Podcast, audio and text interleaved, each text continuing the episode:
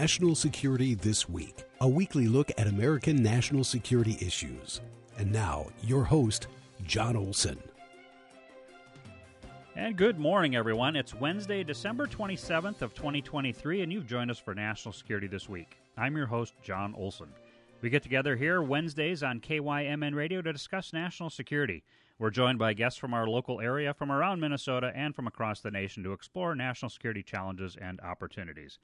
So, this episode finishes out three years of weekly broadcasts here on National Security this week. But before we finish out 2020, or excuse me, 2023, I thought we might take a look at national security challenges and opportunities that are happening all around the world today. Uh, before we press forward with that, I'd like to frame today's discussions by citing a recent Bloomberg column by the famous historian Max Hastings. In that column, which he writes monthly, Max Hastings took a look at the state of the world and remarked on how many crises have erupted, many of which have shifted into open conflict. And he cites the Armed Conflict Study from the International Institute for Strategic Studies in London as his source, and he says there are 183 regional and local conflicts underway in just 2023 alone, the highest number in three decades. To learn more about what's happening around the world today, our guest is Tom Hanson. Tom Hanson currently serves as the chair of the Minnesota Committee on Foreign Relations. He's a former U.S. Foreign Service officer with the Department of State whose diplomatic postings included East Germany, France, Norway, the Soviet Union, Sweden, and the former Soviet Republic of Georgia. He also participated in the opening of new U.S. embassies in Mongolia and Estonia, worked on the Foreign Relations Committees of the U.S. Senate and House of Representatives, and served as Director for NATO and European Affairs at the Atlantic Council of the United States in Washington, D.C. Tom also serves in academia. is currently diplomat in residence at the Alworth Institute for International Affairs at the University of Minnesota Duluth. Additionally, Tom Hanson serves as co-chair of the Minnesota China Business Council. As a member of the Great Decisions Advisory Committee of Global Minnesota, Tom Hanson speaks frequently on international issues and contributes to local and international media. He's also a member of the U.S. Foreign Policy Working Group of the British International Studies Association, as well as the Council of Advisors at the Museum of Russian Art.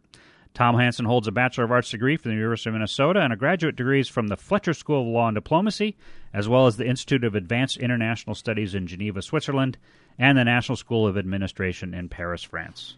Tom Hanson, welcome back to National Security this week. Jon, thanks so much. It's great to be here, and uh, really an honor to to be here for the this program, having done the first one long yeah, ago. That's right. In fact, and, just as a quick yeah, reminder, so many great programs since. Yeah. I mean, it's just been amazing. So, a quick recap of that first show here on National Security this week. Back then, we were just a 30 minute show. Frankly, I don't think we tapped into your expertise nearly enough right out of the gate. We learned very quickly, uh, Jeff Johnson and I, that uh, who's sitting across the, the, the, table from us today, running the booth for us, uh, that 30 minutes really wasn't going to cut it uh, for an in depth show like, like the one we were creating. Uh, on that first show, you joined us to discuss about some things that were happening world affairs at the time. We, we did it as sort of a preview for your foreign policy update that you do each year with Global Minnesota. I'd like to talk about that more later in the show. But that first show happened on January 6th of 2021, uh, and we won't assign correlate. We can assign correlation to that date, but but not causation. It is I suspicious, though. Yeah. so, do you recall that first show here on National Security this week? You know very well, and. Uh, you know, just to pick up first on, on the Max Hastings uh, article, you know, if, January last year, uh, the World Economic Forum in Davos, they, you know, they have a, a name each time they meet with you know, the global elite, and polycrisis ah. was the term they gave to the era we were heading into, and they were so right. So, yeah, so January 6, 2021, it was a time of great tumult in our domestic affairs, which is ongoing to some extent. It was the eve of the Biden inauguration, and so there was a lot of speculation about what changes would come uh, in the transition from Trump. Um, COVID was a big focus back then, how that would affect uh, supply chains. Uh, we speculated that, that Biden would put more emphasis on alliances, mm-hmm. and of course he has. Yeah. Uh, in fact, there's a great quote from Jake Sullivan, um, who said if Ronald Reagan uh, fo- focused on uh, American strength, peace through American strength, Biden focuses on peace through American and allied strength. I mean, it's really integral to what they're doing. Uh, there was speculation about what we would do with Iran, whether we go back to the Iran nuclear deal. And very importantly, uh, at that juncture, we were beginning to realize that China might be moving ahead of us right. in high tech, in quantum, and in AI, especially. And right about when we were speaking, a big study came out uh, for the U.S. Congress affirming that Yeah. And that's been a big element of what's happened since uh, our, our reaction to this China challenge. Yeah. And you also joined us on a on a second show in August of 21 as the U.S. was withdrawing from Afghanistan. Bill Dabney also served on on that uh, on that show with us. Uh, that was frankly a, a, fascinating conversation about the challenges a U.S. Embassy country team has in implementing a drawdown in a time of crisis, let alone a full evacuation of American uh, personnel, much like a non-combatant evacuation operation, which uh, you and I both know uh, know about well. As you look back on that second show that you joined us for, do you have any thoughts today on the outcome of the U.S. withdrawal from Afghanistan? Well, yeah, I mean it's it's totally faded away from uh, our media attention. It's been replaced very quickly with other things, but it is true that Biden's polling numbers went down significantly, uh, I think from 49% to 43% uh, in the aftermath of Afghanistan, and they have not come back. Now, whether, and they've gone down since, yeah. I think they're on 38 now. Uh, I don't think it's a cause and effect, but it's interesting that it was kind of an inflection point early in the administration. Um, you know, what happened there was preordained by the deal that was struck back in August 2020 uh, the Trump administration basically made a deal with the Taliban that if, if they didn't attack us, we wouldn't attack them. They were free to attack uh, the Afghan uh, forces. Um, and so, uh, and as we pointed out at that in that show, we really never knew who was whom in in, in, in Afghanistan. It's, it's such a tribal, feudal society yeah. that uh, the collapse probably had been quietly underway for, for, for quite some time. Um, in one aspect of Afghanistan, uh, you know, we froze uh, Afghanistan's central bank assets, seven billion dollars worth, and we took a real uh, soft power hit by doing that. Uh, uh, the UN protested, even our European allies protested that we were withholding money from Afghanistan, which was entering a severe economic uh, disruption and downturn.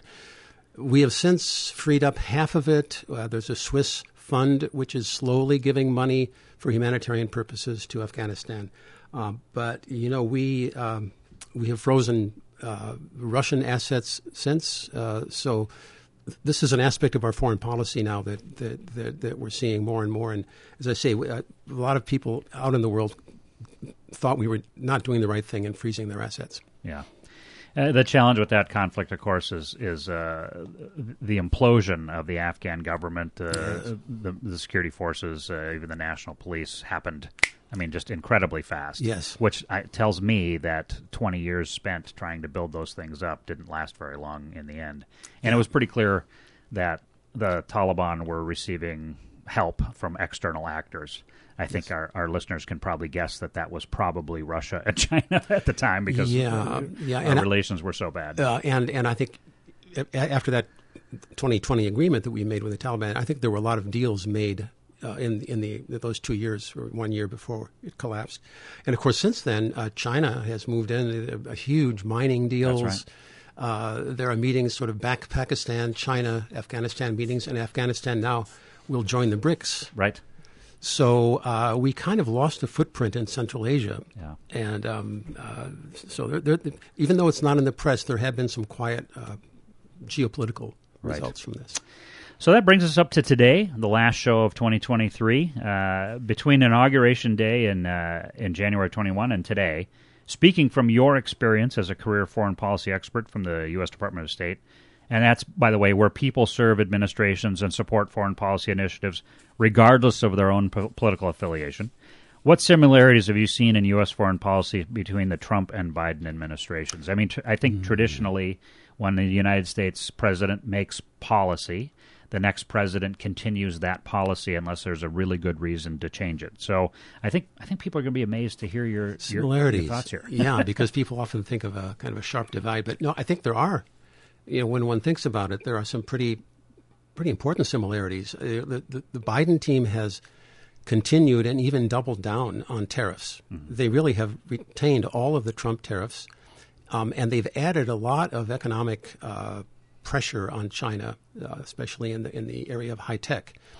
Um, looking at what the Trump uh, team seems to be foreshadowing, were he to win, uh, there'd be even a further doubling down if Trump comes back. He's talking about an a, a across the board 10% tariff on goods, that sort of thing.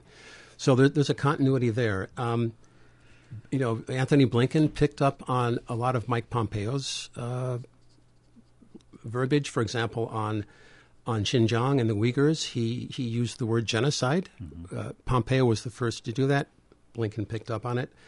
Um, on Ukraine, uh, people don't realize the extent to which the Trump administration uh, armed and supported Ukraine. Uh, Obama was reticent to do that, to send lethal arms. Uh, the, the, even though there was the romance between Trump and uh, Putin, at the working level, we were supporting Ukraine strongly. And of course, the Biden team has done that. Something that, that as I think about it, something that really is a, a continuity is the whole idea of a league of democracies, the idea of democracy versus autocracy. Pompeo was all about that. Uh, Biden picked it up, but it goes back even further. Both McCain and Romney, when they ran for president, had a League of Democracies as one of their main foreign policy planks. And lo and behold, Biden picks up on it because I think one of his main uh, framing devices for the era we're in is this autocracy versus democracy. He sees a lot of the conflicts in that. And then finally, um, Trump's first visit as president was to Saudi Arabia. When Biden came in, he was at odds with Saudi Arabia, uh, with with Mohammed bin Salman after the Khashoggi assassination. But lo and behold, now in the past year, he has shifted gears, is putting a lot into the Saudi relationship, trying to get the Saudis and, and um, Israelis to reconcile. So there again, continuity. Yeah. Uh, and I do want to return back to that discussion of uh, U.S., uh, Israel, and oh, Saudi oh, Arabia. But oh, yeah. um, I, I want to hit on some other things. Let, as the historian Max Hastings hinted at in his Bloomberg piece, the world seems to be working hard to sort of tear itself apart at the seams right now. Uh, it would be ideal if the United States, seen as the global leader of the free world really since World War II ended, uh, didn't suddenly step back uh, from that leadership role and allow the world to implode. That, that's my personal opinion. Mm-hmm. Uh, the event that maybe triggered the growing number of open conflicts uh, in the world today may be Russia's invasion of Ukraine uh, and the seemingly endless number of war crimes that uh, the Russian military has committed and continues to commit uh, in that conflict. How, how do you see that uh, conflict today, the Russian invasion of Ukraine? I know you spent time in the old Soviet Union. You've got experience in, uh, in, in serving in Europe as a as a diplomat. Uh, you were in Georgia. there's some serious challenges right now for Georgian security with regard to Russia. how how do you? How, I mean, this is a challenge because Russia is always thinking about their near abroad. We we recognize that, but how they act towards their near abroad and and whatnot is is a is a huge challenge. How, how, do you how do you see this conflict right now? It's very complex. Um, it's been you know the crisis really has been building since the 1990s. Slowly, uh, the Russians never really accepted NATO expansion, uh, which Bill Clinton uh, decided on back in the mid 90s. Um, you know, the, the, and the Russians also make a special case of Ukraine. You know, you got there near, abroad, but Ukraine uh, seems to be historically other reasons just a particular obsession, uh, especially for Putin. As as you look at his uh, his speeches, um, you know what they did was a total violation of international law by any standards. Um, many people think it was a mistake for Russia. I mean, uh, some experts think it's the biggest mistake of Russian uh, statecraft since the 1905 war with Japan, yeah, which yeah. once where they underestimated a an adversary. Um, and and where this where this is going to go uh, is very hard to tell right now. NATO has been strengthened. Uh, the Biden team has done a great job of alliance management, and here they you know they have fulfilled their promises to rely more on the allies. Um, you know, uh, Germany has had what they call their Zeitenwende, another major shift in their policy. They're much more supportive now. They're doing things that uh, think, sending troops to the Baltics, uh, sending arms to Ukraine that they wouldn't have done before. Um, and of course, Finland and Sweden are coming now into NATO, which is a major strengthening. And there's a lot now uh, underway trying to bring NATO into greater contact with our allies in Asia, mm-hmm. especially South Korea and Japan. So all these things are are a strengthening of the West, and and uh, and the Biden team has made it clear that you know this is Western uh, resolve. We are the indispensable nation. Yes, we're we're leading this, um, and uh, it's kind of a test in some ways. The problem is that uh, things are not going well on the ground in Ukraine right, right. now. Yep. You know, we've sent them a lot of um, sophisticated weaponry. Uh, we're, we're providing them with F-16s, but this is a ground war like World War One. It's a grinding slog. Um, we haven't fought a war like this since 1945, and as a result, we're not prepared. Yeah. We don't have the ammunition stocks Right. that we need uh, to keep the Ukrainians going, and it'll take a long time for us to build those back up. In addition, Ukraine, uh, I mean, there are some estimates that the population, which was at 40 some million, may be as low as 20 now. Um, I mean, there's been a lot of losses, but also people leaving. A lot of women and children have left. They lack manpower. And General Zaluzhny, who's the head of the Ukrainian forces, has really, for the past six to eight months, been making this clear in interviews like with The Economist that uh, that something has to be done to to solve this. They're talking about mobilizing 500,000 more, um, but I mean, the average age right now I think is 46. For uh, a lot of young Ukrainians have been have been killed. The initial manpower. So uh, it's hard to see how this is going to go forward now. Um, how, how NATO can support Ukraine in those basic uh, issues of ammunition and manpower. Yeah. Uh, we're not about to send NATO troops in, Nope. um, and so uh, so the next year is going to be very very uh, difficult. I think Russia is making gradual advances.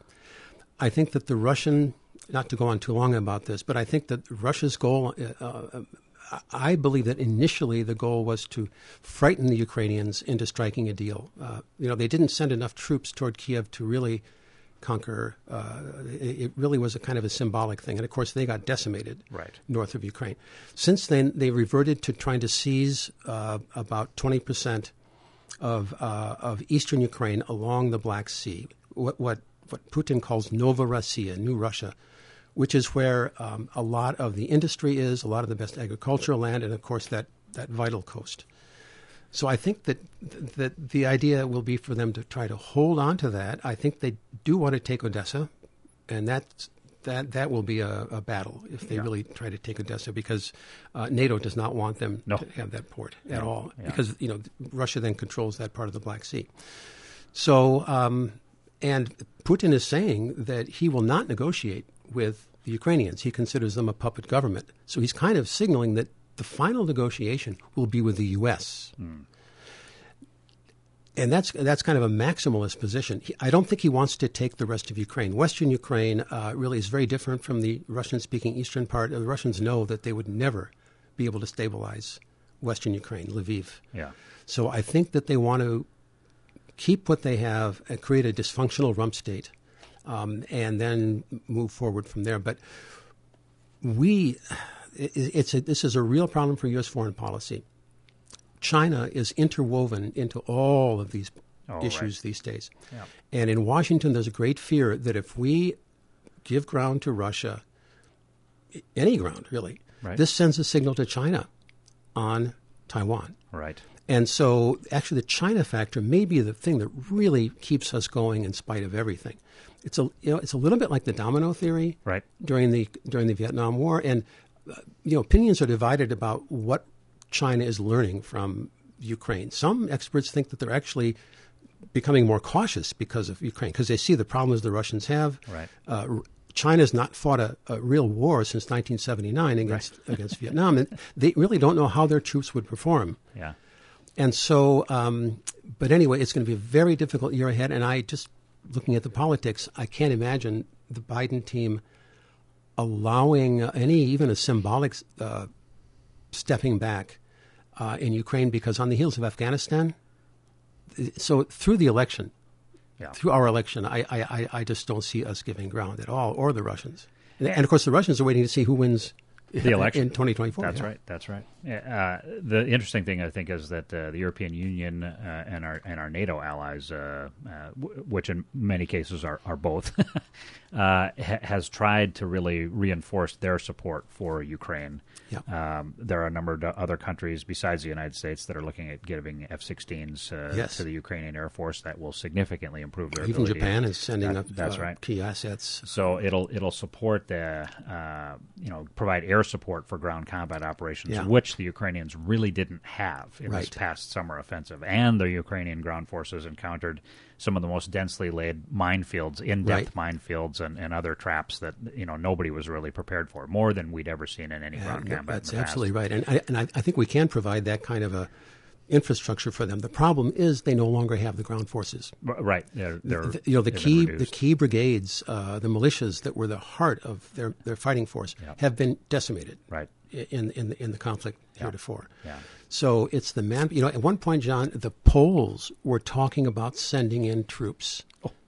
I, I, I actually did not hear about Yes, and I, and actually, the former uh, Secretary General of NATO, Fogh Rasmussen, was strongly advocating this, and the Biden administration had to very clearly say, "No, this is a NATO operation. You will not do uh, a national." Uh. Yeah. you know, so, um, no, it's going to be a real dilemma. I mean, uh, you know, Putin uh, is a judo expert, Right. and he slowly kind of got Ukraine in a vise. And the question is, how do we get it out? Right. So one last point on this uh, situation in Ukraine. Ukrainian special ops commandos. There's sort of there's a report that came out of uh, uh, the Times of London talking about that, that these special ops uh, forces from Ukraine are, are sort of freelancing top secret sabotage missions inside Russia, and that this has been going on for some time now. So the Ukrainians are not just worrying about the battlefield, the front line. They're actually trying to get in behind Russian lines inside Russia, going after key nodes. Is that a problem?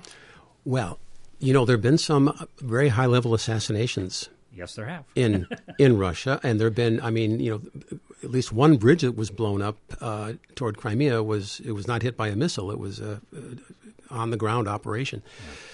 You know, a basic uh, point is that the Ukrainians don't tell us everything, Right. and to some extent, they don't trust even us.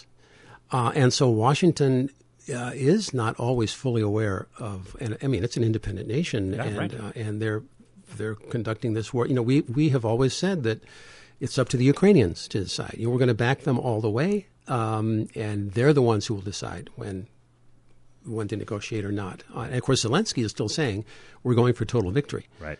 Um, and there are rumors that th- th- there's trouble brewing between Zelensky and this head of the military, Zaluzhny. Yeah. Um, and that bears watching in the coming year, too. There's some instability um, in Kiev that wasn't there a year ago. Right. Well, that'll happen when you're taking the kind of losses that they have Absolutely. defending their country. Absolutely, Jon. Uh, for our audience, you're listening to National Security This Week here on KYMN Radio. I'm your host, Jon Olson, and our guest today is Tom Hanson, president of the Minnesota Committee on Foreign Relations. And we're looking at crises around the world. Uh, so let me ask you this, Tom. Uh, we've just been talking about Russia's invasion of Ukraine. I have one last question on that. If, if in your view, if the U.S. fails to support Ukraine, and Ukraine either falls or is forced to, to allow their nation to be partitioned after this Russian aggression. Any further comments on the stakes? Well, Considering what we just talked about with Mass Ha- Max Hastings and Yes. the world sort of tearing, tearing itself apart. yeah, I mean, uh, you know, it it could give pause to some countries looking to the U.S. for total support, right? I mean, um, uh, you know, I'm not a, a total adherent of, of the domino theory because each each conflict is different, but Totally, um, yeah. I, you know, there's a lot of talk now, also from Washington, about how the Russians won't stop. They'll go on to the Baltic states. Um, I, I tend to doubt that. I, I, I think that I think that for Putin, he wants to pin down uh, the Ukraine situation, but beyond that, he's looking east. He's looking into Eurasia. He's looking toward relations with China, Central uh, Asian Central. Asia, Iran, um, uh, North Korea, if you will. I frankly very much doubt that they would risk attacking a NATO country with Article 5 guarantees. Yeah. Um, I don't think they're that dumb uh, um, uh, for all of Putin's faults. So I think that the problem is that uh, th- that this could stabilize with Russia holding on to what it has now. Um, the rest of Ukraine is uh, is dysfunctional, and then everyone in NATO is a little more nervous Right. about the future, um, and especially with the uncertainties uh, in Washington now with our election cycle, because as we know, Trump uh, has a very different view Yeah. of alliances, Right. um, and so yeah, I think I think that that's the kind of kind of melancholy result we would have. So let's shift uh, to America's what I think is America's most significant long-term strategic challenge, and that and that's obviously the People's Republic of China. You've been a China watcher for many many years. Uh, China has been building its military prowess for the last two decades, I would say. I mean, really a concerted effort. Uh, you mentioned before uh, the, the People's Liberation Army. It's a pretty formidable force on paper. Excuse me. China hasn't really had a a large scale war since they invaded Vietnam in 79 and then by, they were by the way soundly defeated by the Vietnamese on the battlefield. So we really don't know how effective the PLA would be in a major theater war. But it's probably best if we don't actually have to find out, right? Uh, China has been bullying Taiwan with air and naval forces for, for many years now. It, it, sort of ramps up and ramps down. I think it's right now it's at a little bit more of a lull uh, because Taiwan is in the midst of their presidential elections. But China has been putting intense pressure on the Philippines, uh, specifically over what's called Second Thomas Shoal, which is part of the Spratly Islands in the South China Sea. So how do you see this this situation unfolding? I mean, the Philippine Coast Guard and supply vessels, as well as Philippine fishing vessels, they've been aggressively harassed by Chinese Coast Guard ships, as well as vessels from China's maritime militia. You've seen shouldering uh, operations happening, where uh, a ship will actually come up and sort of rub another ship. Uh, you've seen fire hoses sprayed, you know, incredible amounts of high pressure water onto the decks of the Philippine ships. Uh, President Xi Jinping and President Biden met in San Francisco recently uh, with an open and honest dialogue uh, seeking to cool tensions. Uh, but now the rhetoric that's coming out of uh, Beijing, including directly from Xi Jinping, is, is pretty strong. Where where is the U.S. China relationship today? And what do you see the Biden administration doing to try to contain China and to deter them from making any military moves in the South China Sea or against Taiwan? Well, I, I think the relationship is on a slow burn. Um, I think there's less danger of an escalation into kind of a major conflict, at least at present, major conflict, less than, say, in the Middle East. I think, that's where we really have to watch the danger of a, a larger war. Um, you know, there is a bit of a flashpoint coming up on January 13th. Uh, there'll be an election in Taiwan. Right. And the, the, the main candidate, uh, Lai Ching-te, who's the vice president now, uh, is a strong, uh, n- not, not quite for independence, but f- for uh, for the sovereignty of, of of Taiwan. So the, Chinese are likely to react to his election with at least temporarily stepped up pressures. And as you said, toward the Philippines, yeah, they've been getting increasingly uh, uh, aggressive. You know, the Philippines go back and forth. The previous government was actually uh, very mild on China. Now you've got a harsh. I think the Chinese see, you know, these smaller Asian countries going back and forth, and they're just kind of keeping the pressure up you know, speaking with Chinese officials, um, I think that their line now, or kind of how they present themselves to us, and I think this is how they present themselves to the Biden team, is that they have pri- three priorities. Um, number one is relations with the U.S., which they want to keep within a certain band. They know that there are tensions that aren't going to go away, and there's going to be up and down, but they want to keep the relationship from spiraling all the way downward. Yeah. Uh, I think that's in their interest. I think it's in our interest too, and I think that's why there was the Biden uh, Xi meeting in San Francisco. Their second priority um, is relations in Asia. Uh, they are most of their trade now is shifting toward the global south and toward Asia. There's something called the Regional Comprehensive Economic Partnership, which was signed two years ago, which is a and and most of our allies are in this. Japan, yep. it, this is a major framework yeah, now. Even India, trade. I think, is in that. India is, is in, but is kind of holding back. Okay, they're holding back a bit. They're not fully engaged. Uh, and of course, we're out of the game. And I mean, we're building up militarily, but we're out of the game economically. Right. This is what happens when we withdrew from the Trans-Pacific Partnership. Yes, and you know, in 2016, it wasn't just Trump. Hillary had also turned against the TPP, right. yeah. and it was Obama's idea. Right. We, you know, the idea of opening up our economy is just anathema to the Congress. I know. I know. You know, and, and that's just you know how it is. So anyway, so the second priority is Asia, and then the third one they say um, is looking toward Eurasia, the Belt and Road, uh, Russia, which is important. And, you know, they'll even say that, you know, Russia is important for balancing the U.S. But they're not going to let that uh, mess up relations with the U.S. That, that's the line anyway. And I'm sure that's what they said to, uh, to President uh, Biden. you know, our main pressure point on, on China right now is in technology, you know, semiconductor restrictions. Um, we're, we're trying to slow down uh, their tech economy. I mean, Jake Sullivan has said we want to maintain a, a, a clear lead uh, because all of these weapons have military implications. And right. so, even if the Chinese military is questionable, if they do move ahead of us uh, in hypersonic weapons or in quantum based uh, right whoever gets a lead in that area will have an advantage. Um, and so we're trying very hard to prevent that. Um, you know, one of the main uh, outcomes of the meeting in San Francisco, uh, in addition to uh, reestablishing military to military contacts, which I think is very important, fentanyl. Yeah, that's right. The number one issue for us with China is fentanyl because all of the components of fentanyl come from China. And after the Pelosi visit, Nancy Pelosi's visit to Taiwan, the Chinese ceased all cooperation with us on fentanyl. Yeah. 103,000 Americans died of fentanyl last year. It's going to be higher this year. It's a big issue going into the campaign. Yeah. So the Chinese have agreed to get back to some degree of cooperation uh, on you know going after the criminal groups. I mean, Washington assesses that it's not the Chinese government doing this. No, it's triads. It, it's not like they're trying to get revenge for the opium wars of the 19th century, but it's it's criminal groups in China. Yeah. Uh, so I think the relationship is, as I say, on a slow burn. Um, China is we're both reorienting away from ourselves, yeah. each other. I mean, uh, uh, economically, and that's going to be, I think, a trend for a good while to yeah. come.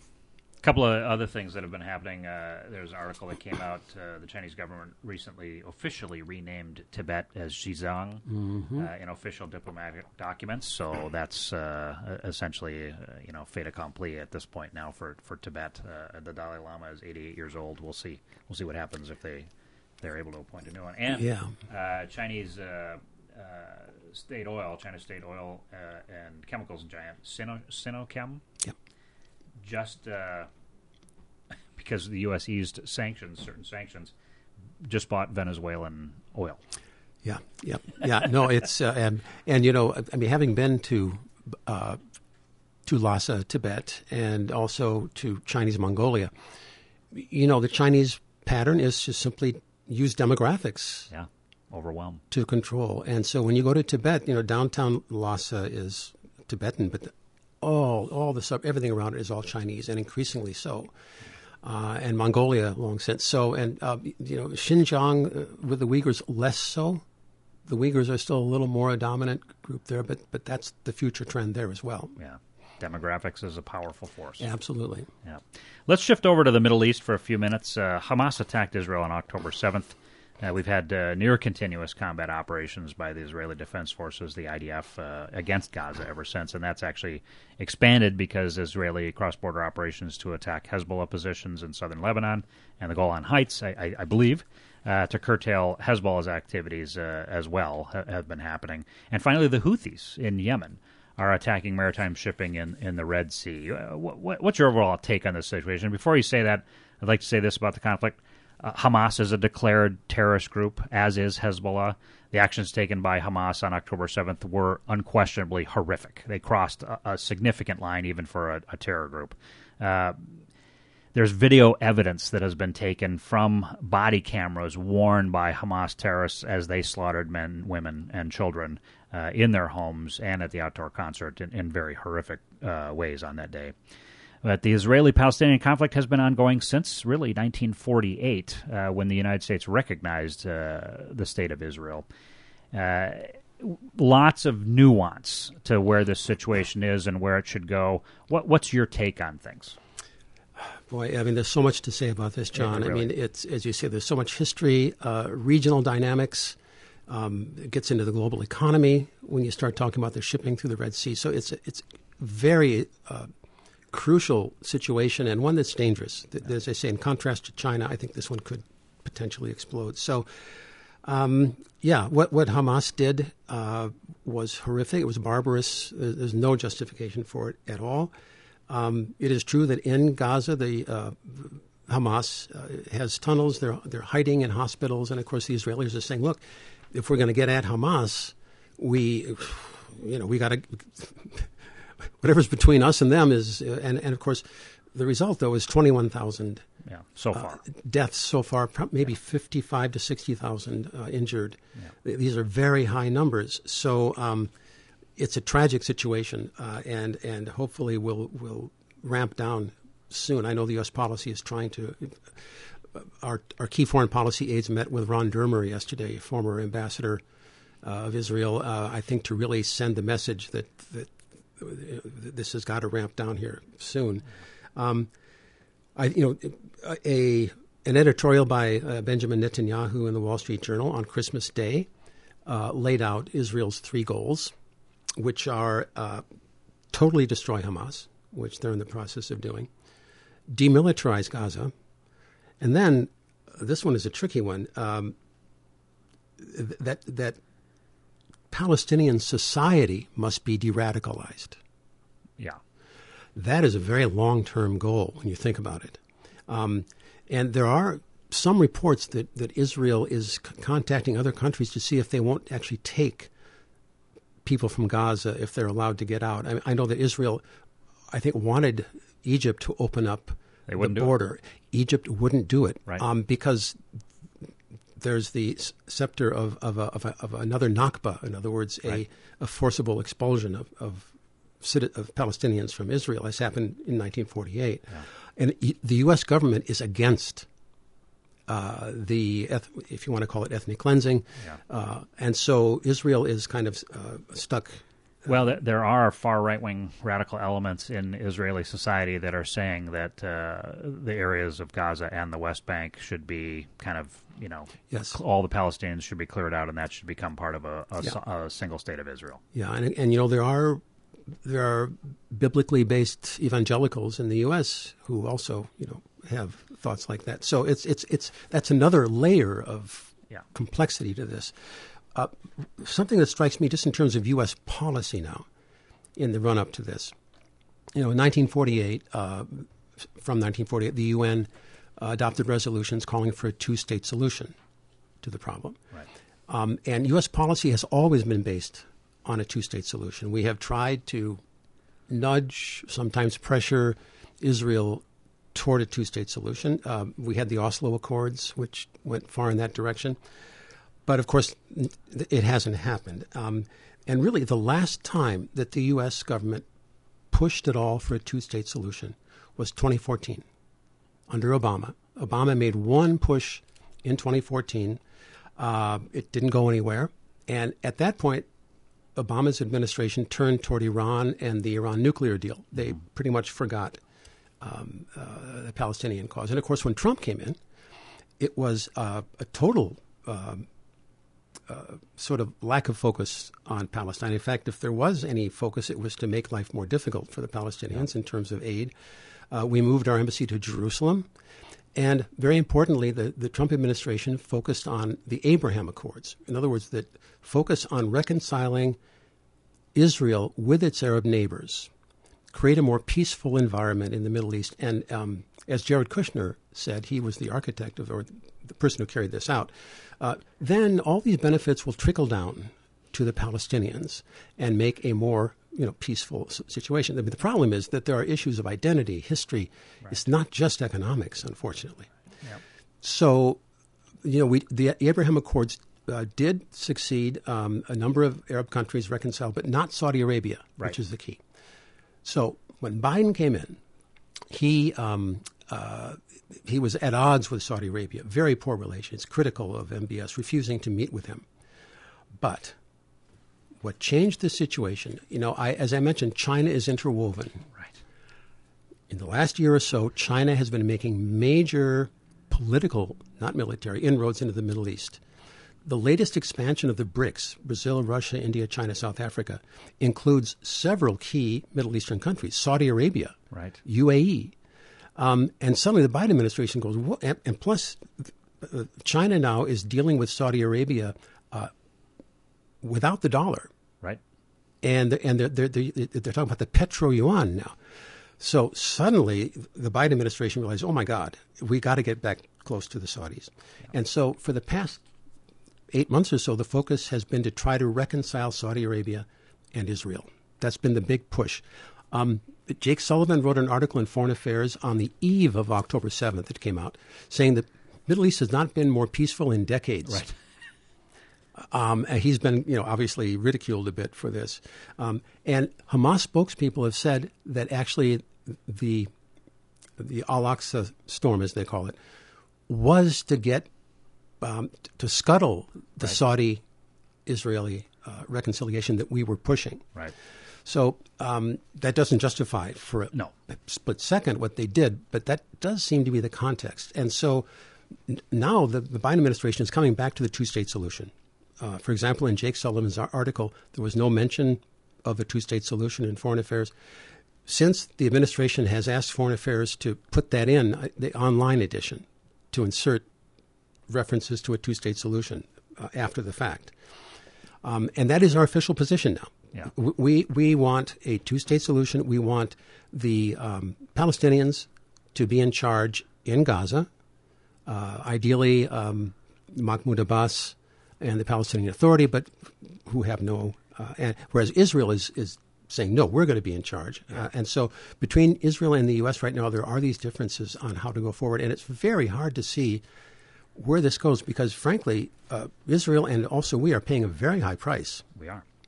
Um, you know, we've had to veto a number of resolutions, and in the global global South, most of the world outside of Europe, uh, we're taking a big hit Yep. in terms of our soft power. I mean, uh, one, um, I think, African diplomat said recently that you know the, the American veto showed that for the West, uh, Ukrainian lives are more important than Palestinian lives, Yep.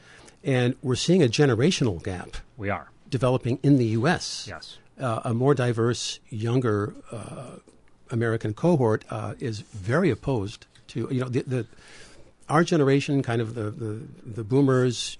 y- You know, I mean, we we we're really deeply committed to Israel. Yeah. The younger generation, uh, they, they they didn't see Exodus.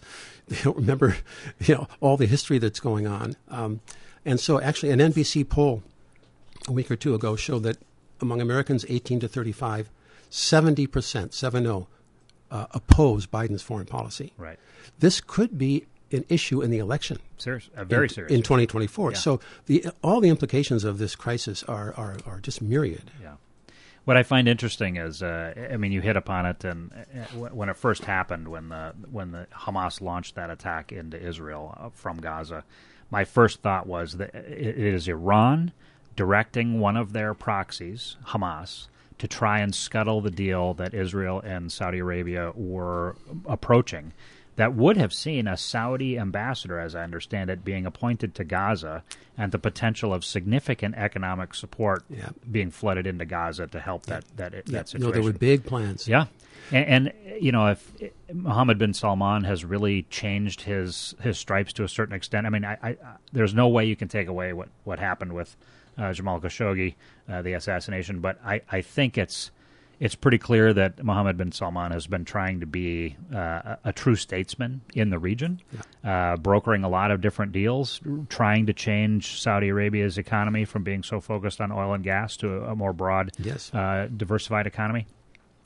If I if I were him right now, I would cut a deal immediately with Israel uh, and recognize a two state, a second state, a Palestinian state, and then get all of my Arab friends to, to join in on that and try and go in and, and deal with Hamas right away because Hamas is a client of Iran.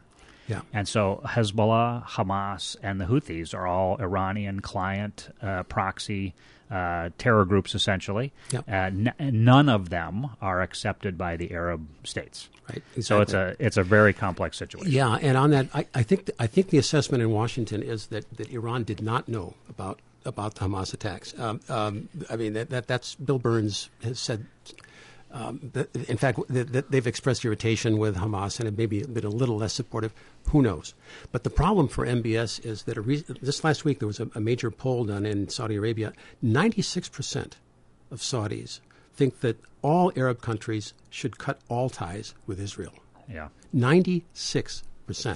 So I think that there are limitations to what MBS can do in this context. Emotions are high. Very. And as long as these uh, images are coming out of Gaza, it's hard to see any Arab leader um, moving too fast I think that the long term goal for Saudi Arabia is to reconcile with Israel. Yeah. No question about it. So the question is, you know, uh, the the Israeli government uh, under Netanyahu, this coalition that he formed uh, to to come back to power, is this going to be a Pyrrhic victory for them to destroy Hamas in the manner that they're doing it by, you know, do they lose the war, the long term strategy, by losing any support across the entire Arab world and, and in many parts of the world as a whole? That's the real danger. And I mean, I'm not a military expert on this, but there are some indications that defeating Hamas is not an easy prospect. No, no, no. Um, and and that it's not clear what the odds are, how long this might take. Well, the other question is because of the methodology that the IDF is using, uh, c- causing as many casualties. Yes. How many how many new Hamas adherent fighters are they creating in this process? Well, you know, the cardinal rule of counterinsurgency is that you separate out the Right. radical group from the general population. You don't forge them together. Right. You, you do everything you can to protect the actual civilian population. Yeah, exactly. Everything you can do to, to separate them out. Yeah, and and, um, and and of course the other aspect of this is the economic. Right. I don't know if we if we want to talk about that at all, but uh, Well, I, we could, but uh, uh, uh, we're starting to run a little bit low on time. Now, I do have permission from Jeff Johnson yes, uh, to go overtime today. Okay. Uh, and I want to get into our, our third segment here. But before I do that, for our audience, you're listening to National Security This Week here on KYMN Radio. I'm your host, Jon Olson. Our guest today is Tom Hanson, who serves as diplomat in residence at the Alworth School at the University of Minnesota Duluth. And we're looking at current global affairs. Uh, so, Tom, I want to take us into a, a lightning round. Oh, boy. A lightning round. Okay. and I want to ask you to keep your comments brief on the next. I'll try. You know, it's hard. Uh, it's, a, it's, a, it's a lengthy list of topics. Yeah. This goes back to Max Hastings' uh, commentary about you know 183 different uh, conflict areas around the world Yeah, today, yeah. or tensions that have risen. Uh, not all of these are going to be conflicts, but m- many of them will be. Uh, just like your quick thoughts on, on some of these. yes, The first one is the Sudanese civil war. yeah. Where do we stand on that? So Sudan has been racked with conflict for, for, for decades, really. You know, it was, it was two, two decades ago that the, the, the Janjaweed militia was running rampant um, uh, on, on the Darfur issue. And lo and behold, today, uh, that militia is back again in a new guise. It's called the uh, Rapid Support Force, the RSF. Um, th- th- that group uh, made a deal with President al Bashir some years ago uh, in staging a coup. But that alliance between the current president and this, these, this militia broke down eight months ago. And so it's, it's, a, it's a civil war that's going on, and um, it's spreading. Um, you know, Sudan is near the Black, the Red Sea, and this adds to the uh, the uh, uncertainties in the Red Sea now, where you know we're having uh, Houthi rebels shooting at vessels. Uh, we have a, a, a force, a NATO combined force, to try to stabilize it. So, so Sudan and its civil war play into that. Um, you know, it's resource rich. So, but as I say, Sudan has been in, in conflict like this for decades. Yeah, according to some of the data I hear, the UN says about 5 million people have been displaced Yeah. in this conflict alone. Yep. Uh, 1.3 million Sudanese have fled abroad during Yeah. the fighting. Uh, they say only about 12,000 have died. That's the official number. Right. I suspect that number is significantly higher based on, uh, on, on the conflict. Yep. Uh, the Venezuela Guyana crisis. Uh, Yeah. Now, this is Venezuela has basically run a referendum to, and they claim uh, roughly two thirds of the nation of Guyana as their own. Uh, that this goes back to a, a, a, deal that was cut a hundred and some years ago. Uh, but Brazil has been mobilizing troops up to the Venezuela border because Venezuela is threatening to invade and seize uh, this part of uh, Guyana. What, what, what's your take on this uh, situation? So, as you say, this goes back to 1899, uh, and the arbit- you know, when it was British Guyana, and Venezuela struck a deal. Um, and Venezuela, uh, over the decades, has challenged that finding periodically. Th- This is not the first time that they've asserted themselves. Uh, they've never attacked. They've never tried to take it, but it's always been a, a lingering problem. The referendum theoretically got 95% support in Venezuela. I mean, we can we can see whether that's true or not. Um, but this this region is called um, Essequibo. Um, it's the western part of Guyana, uh, about the size of Florida. What really has su- supercharged this issue is that major oil findings Right. have been discovered by ExxonMobil. Um, this little slice of Guyana, uh, in a few years, will be producing more oil than Venezuela itself. And so the stakes are, you know, it's a little bit reminiscent of Iraq and Kuwait. yeah. uh, once again, a, a, province that Iraq never accepted as separate and with oil. Um, so uh, I, there have been agreements struck. I think that it's not much danger of conflict now, but it is slowly uh, heating up. Uh, the U.S. is increasing its military cooperation with Guyana. Um, as we speak, the British are sending a naval patrol vessel. Um, the HMS Trent. I wonder if that was involved in the Falklands. Um, uh, it was not. Uh, okay, it was not because you're the HMS, expert. Well, that was HMS Endurance. Okay, and so this whole situation has reminded me very much yes. of the Falklands War of '82, where the military junta in command in charge of Argentina, the economy was in a total shambles. Yep. So they strike up the issue of this nationalist issue of uh, the Malvinas, uh, which is the Falklands, uh, being their territory, and they launch a war to take back the Malvinas uh, as a way to, to distract the, the, population from the how bad the economy was. Yeah, and, that's what immediately what I thought of. and you're absolutely right, Jon, because Maduro has an election coming right, up right, next year. Yep. So a lot of this is in that. You know, I mean. It, Venezuela's army is about 150,000. Yeah. Uh, uh, the the, the, uh, the Guyana is about three thousand. Yeah. So I mean, you know, this. So anyway, it's. I think it's. It's. I doubt it's going to explode, but it's an issue that uh, you know, oil is involved, and this Yeah. is. Yeah. Uh, okay, so coups in Africa. There's been a spate of them, mostly in francophone Africa. And you you're a, you've been a, a watcher of France for some time. Yeah. Do you speak fluent French? I do. Well, so you're you're probably tied into what's been going on. Yeah, and the French have been drawing back. Um, there have been a series of coups which have affected uh, the French presence. Uh, Mali, Burkina Faso, in recent in the last year or so, and now most importantly in Niger, uh, which had become the main base for Western forces trying to fight um, Islamic uh, militias in the Sahel, and so to be basically kicked out of Niger. You know, the, the, the French ambassador left. They closed their embassy just last week, the French. Um, and of course, we had people in Niger too. Uh, and so this was a major setback. the, the Wagner Group of Russia has come into all those places. Right. Uh, that, that was Prigozhin's actually main uh, activity, even more than Ukraine. Uh, and so, um, you know, Africa is the future. Uh, it's estimated that 40% of all people will be living in Africa by the end of the century. Uh, tremendous resources. Uh, China is super involved there already. Um, you know, it's it's. I mean, the instability in Africa comes from so many, so many uh, issues. There's hyperinflation now because of Ukraine, of of food um, and of energy. Climate change is impacting exactly that part of. That's one of the worst places on earth for climate change. So um, uh, the general instability of coups and uh, Islamic militants um, uh, comes from those underlying factors, and, and we're trying to make Africa more of a priority. We, we uh, uh, uh, Biden had a an Africa summit last fall, but we were, we're not following up much, and we have no diplomats there. Believe it or not, Jon, in some of our embassies in in Africa, the number one official, highest ranking, is a first tour officer. Is that because the Senate has not moved forward in confirmations, or It's a combination of that and of just the State Department not making a priority um, and and being slow. And so, and China is. I mean, I, I think they outnumber us in diplomats, maybe ten to one, Yeah. at least in Africa. So uh, yeah, that instability, and and of course, it is a center now for for Islamic radicalism. Uh, so uh, in the Sahel for sure? very yeah. concerning. Uh, how about uh, Argentina's new president, Javier Milei? Well, uh, what are your thoughts on that situation? Well, I mean, uh, once again, an ongoing situation. Uh, you know, Argentina used to be one of the wealthiest countries in the world in the early 20th century, and somehow it just uh, has been a constant victim of inflation um, and monetary instability over the years. And many many Argentines hold dollars, right? They, they just don't trust uh, the currency, um, and once again, they, they have been experiencing hyperinflation. And so when Milei ran, uh, he promised to tamp down the inflation um, with very libertarian, I think you could say hyper libertarian uh, policies.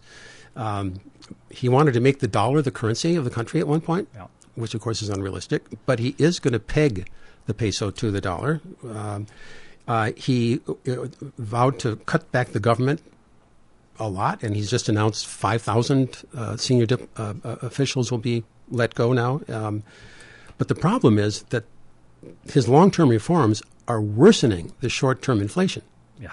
which is way beyond what it was when he first came in. And so, uh, once again, the, the country is um, is struggling uh, with inflation. People are spending the money as soon as they get it, Right. right? Um, and so, I don't know what his prospects are going forward. He, he's he's destabilizing the place.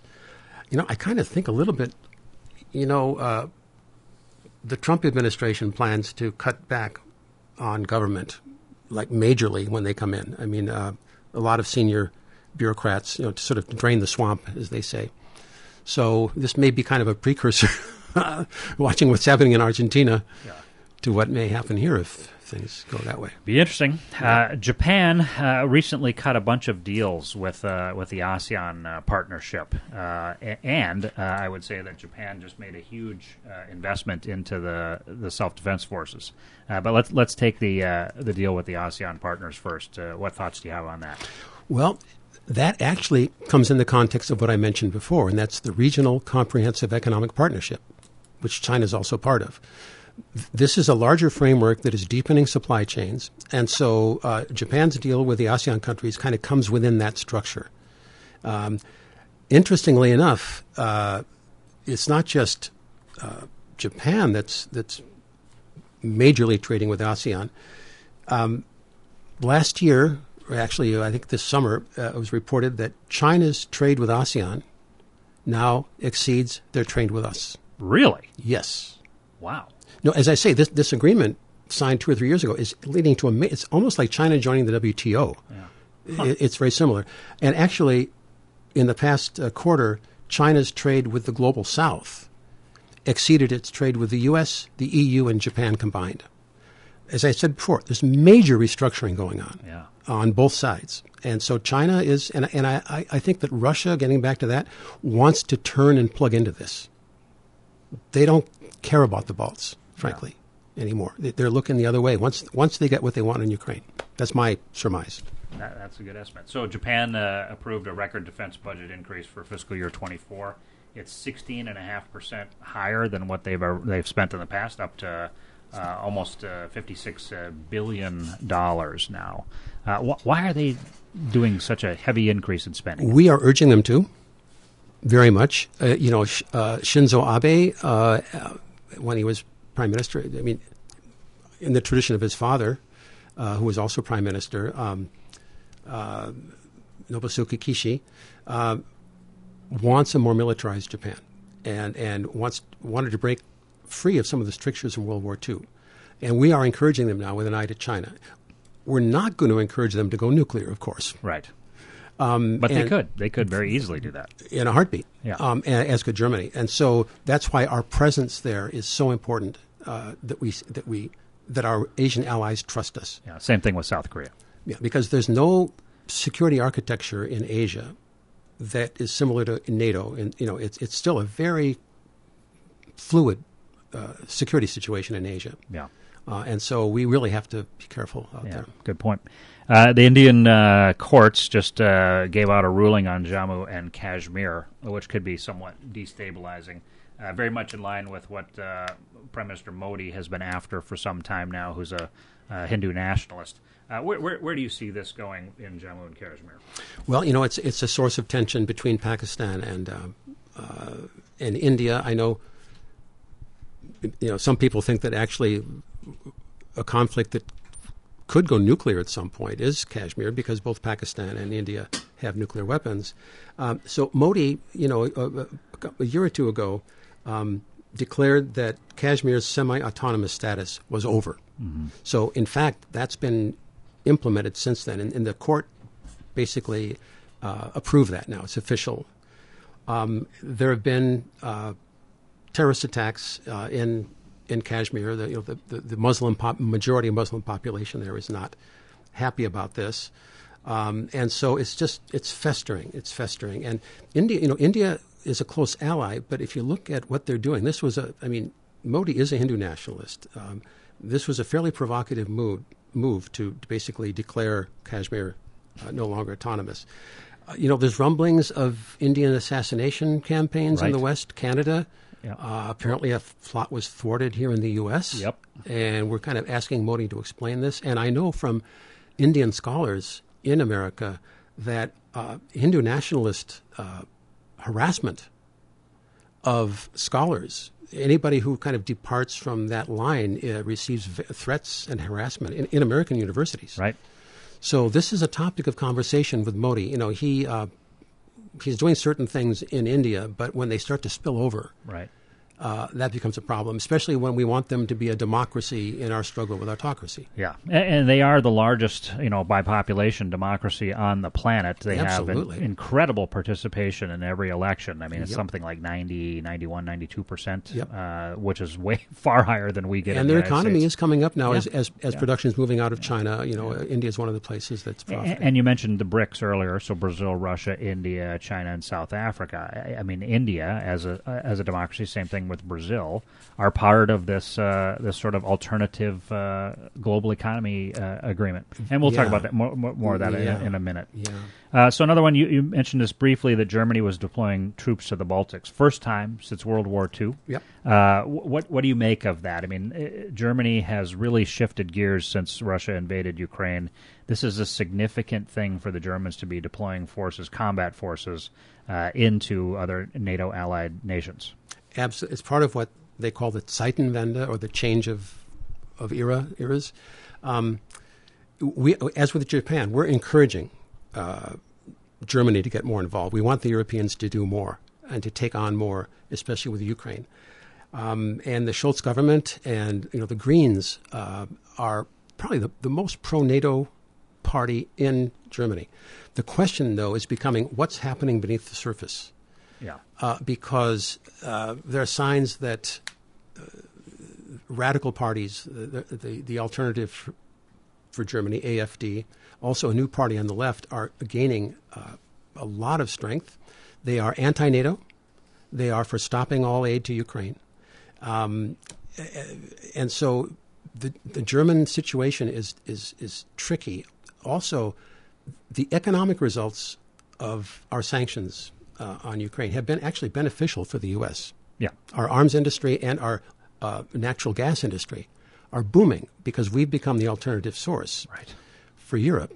Um, Germany, just the opposite. Their production costs have gone way up. Uh, energy is more, uh, uh, and you know our subsidies uh, trying to bring uh, companies here are actually hurting Germany. Right. So they talk about the deindustrialization of Germany uh, that's underway. So Germany bears watching. They are a solid ally. They've had this change, but um, there's a lot of tension underneath. And, and I mean, there's a populist movement underway in Europe in general, There is. and it does affect Germany. Uh, there will be elections for the European Parliament coming up this spring. A lot of people are predicting that that populist parties all through Europe are going to do really well in that election. So, um, yeah, Germany is uh, is really key, but and, but for now and hopefully for the future, they are a much more active partner uh, in NATO. I'm going to throw a curveball at you. Brazilian legislature has just used Chat GPT to draft some new laws. What are, what are your thoughts on that? Well, I mean, uh, you know, uh, shades of things to come, right? Yeah. Uh, so this is the town of Porto Alegre, um, and the you know, the issue uh, that they did this was that, that, that, that this was legislation that would assure that there be no charge to to uh, Brazilian citizens replacing their water meters that had been stolen by thieves.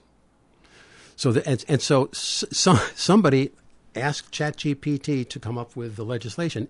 It did. It came up with several ideas that that they hadn't thought of Yeah. and that they thought were pretty good. So they just passed it, and then later revealed that this was. And actually, they're doubling down. They're saying, "Hey, this was actually better than we could have done," and uh, "Hey, this is the future." uh, you know, we're this election in the U.S. will probably have more uh, deep fakes, Yeah. uh, more uh, incidents. Uh, uh, people using ChatGPT. Sports Illustrated got into a big Oh, big trouble. trouble. Uh, uh, uh, there's a law firm that used it, and and ChatGPT hallucinated in the brief, and um, so we'll see. And you know, AI. You, you know, one of the, the two other aspects of this, AI in foreign policy and in military. I mean, if we have self steering AI military, uh, I mean, Henry Kissinger warned about this Yeah. at the end of his life. Um, and there are some experts who think that there's an authoritarian advantage built into the new technologies. That Yeah. authoritarian countries like China will be able to implement this as part of their authoritarian system, whereas it's disruptive in a democracy. Very, It undermines trust, Yeah. and democracies depend upon trust. Uh, and so we really have to watch this carefully going forward. It's going to be interesting. Yeah. Uh, so uh, President Erdogan in uh, in Turkey had predicated that uh, he he would hold up Sweden's accession to NATO until he got U.S. made F-16s until that agreement came through. Well, that that has changed. Uh, he's now given his concurrence, and it has gone through committee uh, in the Turkish uh, uh, parliament, and now it's uh, it's it's over to them to officially approve Sweden's accession to Exactly. NATO. So that's a that's a change for for the positive on Very the NATO positive. side. But Hungary is Yeah. still the holdout. So, um, my understanding is that it was just this week that the Foreign Affairs Committee of the Turkish Parliament did approve this, and it's going to go forward now. And Erdogan signaled already in the summer that, that he would allow it, but he raised the F 16 issue Yeah. with us. And I think the status there is that Biden has given positive signals, but Congress has to approve it, Right. and that's impossible. And so I think Erdogan will let the Swedes join, even though the congressional aspect is not clear. Orban has always said that he, when Turkey agrees, Hungary will agree. We'll see. So we'll see. I mean, he is uh, such a loose cannon that, Yeah. it's, that it's hard to know. Um, but you know, Turkey's a good example of, of a, regional power now that's emerging. It's a me- it's a member of NATO. Yeah. But uh, you know, the, the whole concept of frenemies Right. is becoming uh, Yeah. you know, more relevant. So, Finnish-Russian border issues. Uh, Putin has said that uh, that uh, that Finland has been dragged by the West into NATO, and now that the now he's very concerned about border security issues with Finland. Uh, what do you make of that? Is that just more rhetoric? Is that throw, trying to throw the West off balance? Yeah, I, I think it's at the level of rhetoric now. Although there's there are some serious warnings. Uh, you know, Finland has been de facto a member of. I mean, they're in the Partnership for Peace. Right. They've done a lot of the preparation for NATO membership uh, long since. You know, people don't realize that even during the Cold War, Sweden was uh, cooperating with NATO. Um, the, the documents on this came out only in the 1990s. The Swedish public was shocked Right. That during during the Olof Palme era, without their knowing it, Sweden was closely cooperating with NATO. Yeah. And so, um, and so the, the the Russians know this. The Russians know that Finland has always been, but they are warning that if if NATO places weapons Yeah. in Finland, then Russia may deploy tactical nuclear weapons along Finland's border Right. and they are uh, pushing immigrants. Uh, they did this with Norway uh, a year or so ago too. It's not the first time they've done this. Apparently, they've eased off on that. Um, I don't know. The Finns, they kind of know. I, the Finns and the Russians kind of understand each other, and I, you know, um, and I think the Finns will resist being pushed too far by NATO. I could be wrong, but um, but yeah. Uh, R- Russia's. Uh, we mentioned Russia's uh, Wagner Group operating in in uh, in Africa. Uh, that's a significant challenge for us. I, I, I think we can go ahead and, Yeah. and pass beyond that. Uh, one uh, one thing I'd like to bring up: we we know that our own border situation with Mexico, it's been a big challenge. Uh, Mexico's president.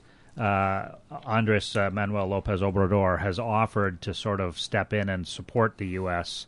with preventing migration, migrants moving north through Mexico Yes. If the United States steps forward and starts to work with Cuba and Venezuela. What, what are your thoughts on that? Yeah, apparently, what he's telling us now is that uh, we should lift sanctions on Cuba and Venezuela. I mean, that is the Congress is not likely to go along with that as much as they care about the immigration. We have a team actually today uh, down in down in Mexico meeting with Lopez Obrador because as you know, there's there's a huge, I think, two hundred and something thousand uh, Yeah, immigrant wave Yeah. coming up toward the border right now. Yeah. Uh, this is getting this is getting Well, difficult. So- uh, that tells that should tell us that things are really, really bad in Central America. Yeah, and for so many reasons. I mean, uh, violence, uh, uh, corruption, uh, economic distress. Uh, but there's also the aspect of the cell phone. You know, all around the world, people can look at their cell phone and see a better life. Right. Um, and so, you know, they always talk about push pull factors Yeah. for immigration. Um, so, uh, and of course, there'll be an election in Mexico next year. Um, uh, for a while, Mexico was w- uh, was keeping a lot of the immigrants in Mexico the way Turkey does for Europe. They keep immigrants, and don't let them out. Um, that's kind of broken down a bit now. So we'll see where this goes. Uh, but as you said, we got to get at the root causes Yeah. uh, that's pushing this immigration at some point. So I have one more kind of in-depth question. I want to save it for the last because I think it's a, an important strategic uh, Yeah. topic for us to discuss, and I think uh, the topic of the BRICS will come back into this. Mm. Uh, there's been a resurgence of sort of a global non-aligned movement. There was a there was a global non-aligned movement throughout the Cold War that sort of tapered off after the end of the Cold War, but there's been a renewed uh, non-aligned movement that's uh, that consists of even large democracies like India, Brazil, South Africa. Some of America's uh, other partners have also shifted toward this non-aligned position on topics like Russia's invasion of Ukraine and, and enabling Russia to skirt international sanctions. Yeah. Yeah, it's kind of a, a brave new world forming today between kind of the liberal democracies of the old uh, post World War II order, sort of the Bretton Woods uh, Accords, the rise of the BRICS, and then the, the countries that are in between that are sort of competing their needs between those two camps, and the, the highest bidder sort of wins their support to a certain extent.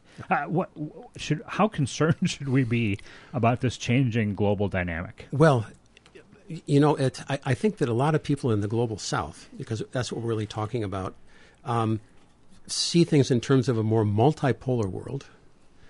Uh, in other words, they, they would even refuse the idea that there are two blocks. I mean, they don't want to be in a position to have to choose. And they see a more of a regionalizing war, uh, world in which you know, the kind of regional dynamics are taking over. Um, and so Ukraine really revealed this to to the United States because you know we had, as I say, great alliance management. We thought we had a global coalition.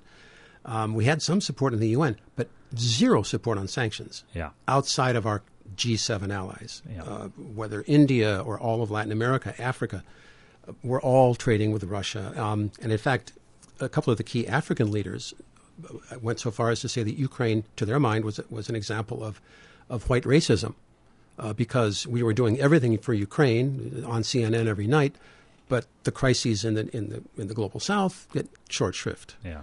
And so um, all of those, those things are festering. Um, if you look at UN population projections, what you would call the non aligned, if you include India, global south, by the end of the century will be 85% of humanity. The West will be 8%. Right. What we, the G7, what we call the West, will be only 8%.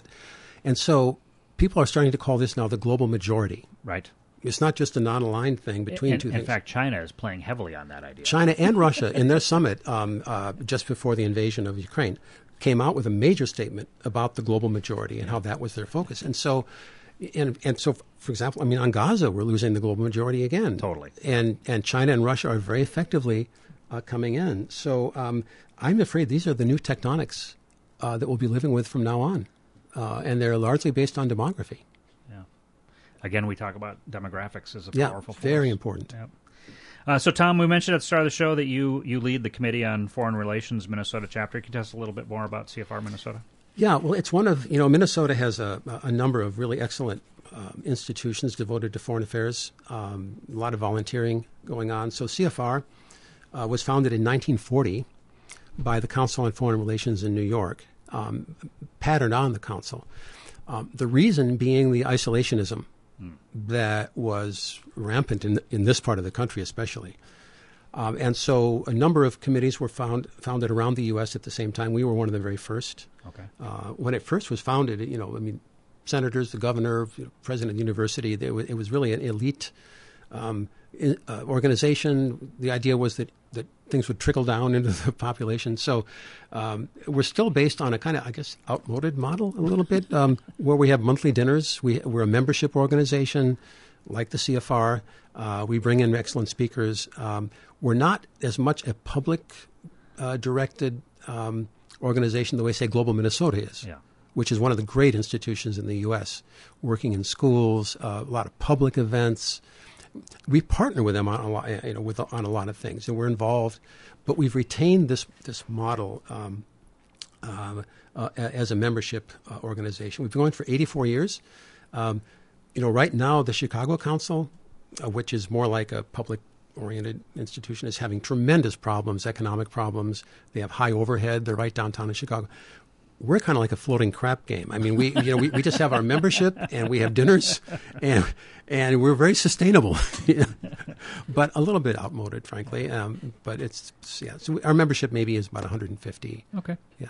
So you also uh, for Global Minnesota, one of the things you do specifically for them is uh, is you present the annual Foreign Policy Update, which is hands down the most popular event every single year at Global Minnesota. Hundreds of people will turn out Yeah. uh, to hear your thoughts on, on what's happening around the world, your insights as to you know America's uh, national security challenges and opportunities. Can you tell us, remind us of the date and time for that, and where people can go to register? Yes, absolutely. So it's going to be on uh, January 31st uh, in the evening. It'll be at the um, uh, Coffman uh, Union uh, Auditorium over at the U at the Coffman, uh, and it's it's a huge space. Uh, registration is through Global Minnesota, which is globalminnesota.org, know, all one word. Um, and uh, yeah, I mean it's a it's an annual event, and it's just a kind of a a chance to look ahead. And I must say, the crystal ball is pretty murky Yeah. uh, this year, but uh, yeah, uh, you know, it's never been more important, in my view, for our- our citizenry to to follow these events because more and more they're impinging on our domestic politics. As They I really say, are. more than usual, I think foreign policy will be part of our election this time. Yeah, and that's really, I mean, one of the reasons why we started this show. Uh, uh, Jeff Johnson and I were talking before you and I came on today to do the show today. That there's there's this, I think, uh, a- kind of a a lack of understanding of just how important uh, global affairs are and how they impact us here in the Upper Midwest. And so, having these kinds of dialogues, I think, really helps us to better understand Yeah. the world and our place in it, and why things that And happen Jon- over there matter. And Jon, I want to say that, that your program here, uh, I think, is one of the best nationwide. Oh, and I know you have a nationwide audience too. But I mean, I mean the folk, the kind of people you've had on. I mean, each week, how much how much work is that to do this on a weekly basis and bring in the kind of people? So, anyway, uh, kudos to you for and, and to the station for doing this. And I I I think that that your show will find a new home uh, and will continue. well, we'll, we'll see about that. We'll see. Yeah. So, Tom Hanson, you, you were kind enough to join me on my very first show of National Security this week uh, on January 6th of 2021. We didn't really know where the show would go. Uh, it's grown into something that's been a, a, a lot of fun for me and I hope educational for all of our listeners. Uh, you're kind enough to join us today, December 27th of 2023, for our final show of 2023 and the final episode of National Security this week here on, on KYMN Radio. Uh, thank you so much for spending so much time with us this morning. Jon, it's been a pleasure and an honor, and thank you for all that you do for our community and for uh, for knowledge in our community of, of the world. Folks, that closes this final edition of National Security This Week here on KYMN Radio, AM 1080 and FM 95.1. Uh, I'm your host, Jon Olson. Thank you for joining us today. It has been an honor and a privilege to spend an hour with you each week as we learned about American national security challenges and opportunities over the course of the last three years. Thank you for being a listener to National Security This Week here on KYMN Radio. From the KYMN Radio studio here in the heart of Northfield, Minnesota, have a great finish to your week, to your year, and a safe and happy new year, and a joyful, productive, and fulfilling 2024. So long, everyone.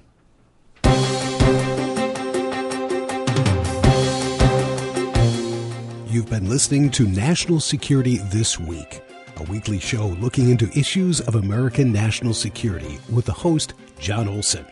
Listen every Wednesday at 9 a.m. for National Security This Week.